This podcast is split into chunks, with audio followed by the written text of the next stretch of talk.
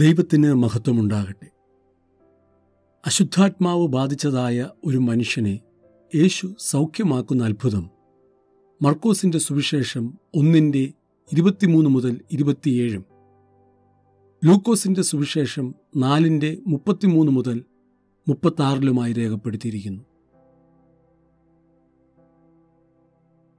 ഈ അത്ഭുതം നടന്നത് യഹൂദന്മാരുടെ പള്ളിയിൽ വെച്ചാണ്.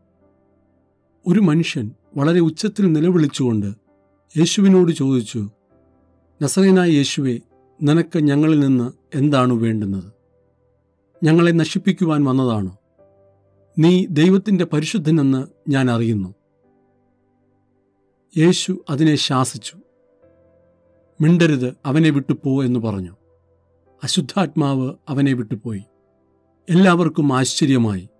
യേശുവിന്റെ ഉപദേശം അധികാരത്തോടു കൂടിയുള്ളത് എന്നവർ മനസ്സിലാക്കി. യേശുവിനെക്കുറിച്ച് ഗലീലദേശം മുഴുവനും അറിവാനിടയായി. പ്രകൃതിയാതീതമായിട്ടുള്ള ശക്തിയിൽ മാത്രമല്ല നാം കാണുന്നതും കാണാത്തതുമായ മണ്ഡലങ്ങൾക്കു മീതെ ദൈവത്തിന് തന്റെ അധികാരത്തെ ചെലുത്തുവാൻ കഴിയുമെന്ന് നാം വിശ്വസിക്കുക.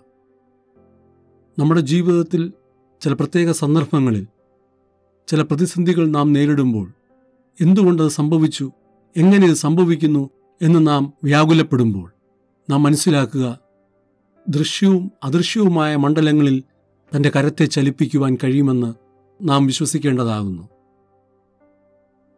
അതിനാൽ നാം ദൈവത്തിന്റെ സന്നിധിയിൽ കടന്നു വരിക ദൈവത്തോട് നമ്മുടെ വിഷയങ്ങളെ അറിയിക്കുക.